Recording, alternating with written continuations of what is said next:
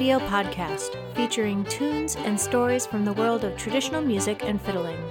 I'm Megan Beller, and today I'll be bringing you a setting of the Kilmovee jig from a session at the Arthouse Bar in Baltimore, Maryland. Hello, everyone. I hope you are well. Today I'm going to be talking about playing in tune, just a little topic for the fiddle. This is for you if you have recently taken your tapes off, if you had something on your fingerboard, or if you notice that you play out of tune. I play out of tune sometimes. I don't usually notice when it's happening, but I will sometimes hear a recording of myself, even on this podcast, and think, oh, I was playing out of tune.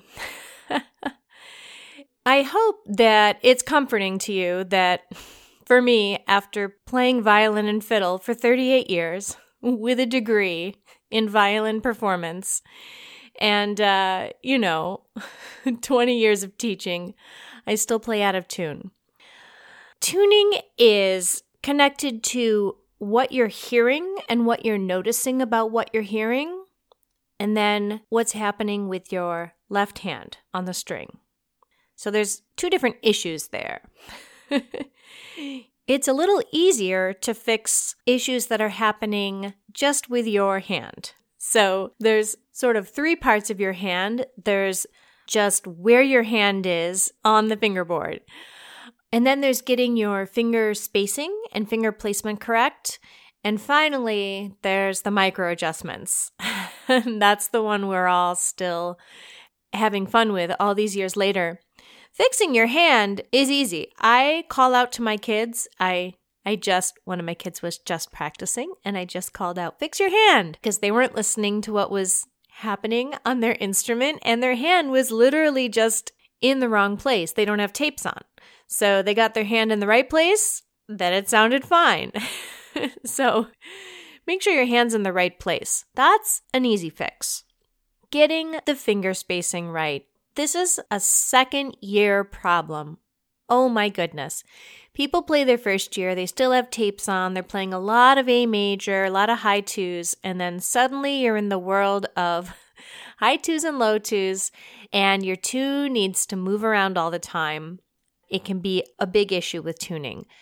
You'll really want to make sure that your fingers are working independently, only one at a time. If you're Every time you play a three, you're blocking your fingers down, your two's just automatically going to that high two spot.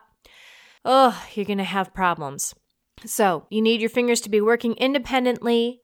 You need to make sure you understand what you're playing, what key you're in. And I would say, and this comes a little bit from my music education background, I studied music learning theory in college. Music learning theory is really big on hearing the roots and the chords and the patterns.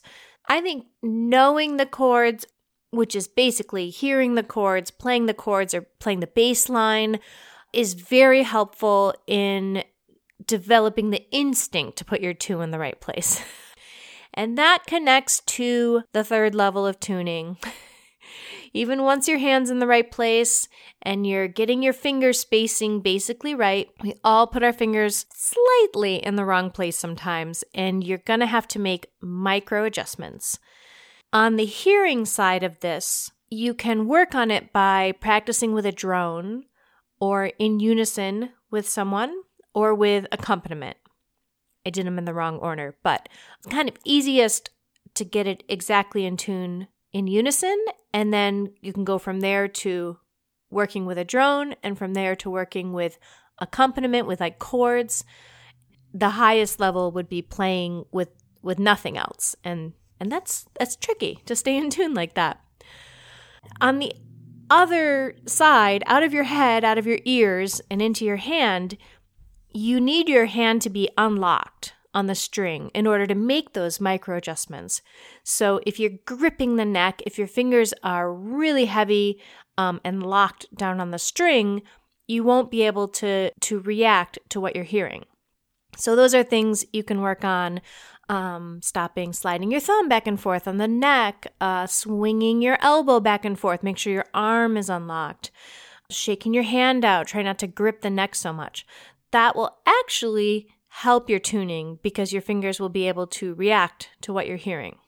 All of this is challenging, and I would say possibly the most challenging is just paying attention to what you're playing and what you're hearing around you. I mean, that's when I'm playing out of tune, it's because I wasn't paying attention. I find that my students pay a lot more attention to what they're playing when they're not looking at music and reading.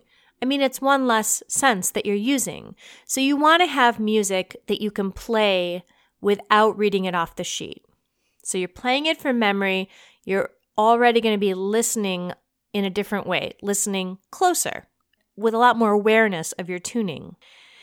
This one's maybe not as common, but when I work on improvisation with kids and adults, I find that their tuning improves. I got this from Alice Kanack. When you're making up your music, you're listening to it in a different way. You're not just recreating something that someone's given you, you're listening to it, hmm, as it's being created and you're kind of evaluating whether you like it or not, well, that goes for the tune, but it also goes for the tuning. So when my students are improvising, their tuning tends to be a lot better. I'll do a podcast on how I ease people into improvising and composing. I think it's really useful, but even if you're just messing around on your fiddle, making up some stuff that you think sounds good, you may find that that has a beneficial effect for your tuning and playing in tune. Good luck. It's a big project. Moving on, our tune today is the Kilmovee. This is a jig that was popularized by a player named Dermot Grogan. Dermot Grogan was a flute player and button accordion player from County Mayo in Ireland. And so some people call this tune Dermot Grogan's, but it is, I believe, a traditional Irish tune. Dermot was born and raised in the town Derrytavrain in Kilkenny in County Mayo and learned whistle and flute from his father, who was a musician. He also played the accordion. He was a button accordion player. And as an adult, he moved to England and then in New York, and he was a very well respected musician. Sadly, in the early aughts, he had a very serious cancer diagnosis, but was actually able to move back to Ireland, reconnect with some friends, and play music there in the last couple years of his life. He passed away at the age of 48.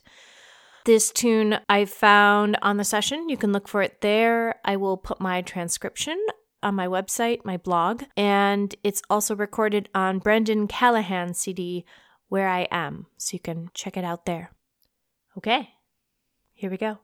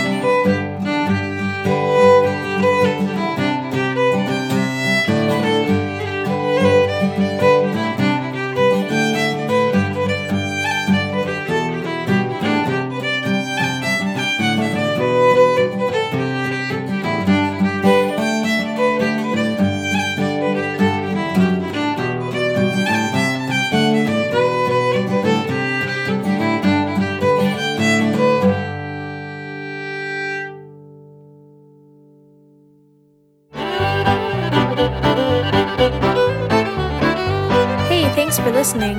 You can head over to fiddlestudio.com to find sheet music for this tune and more information about becoming a member of Fiddle Studio. I'll be back next time with another tune for you. Have a wonderful day.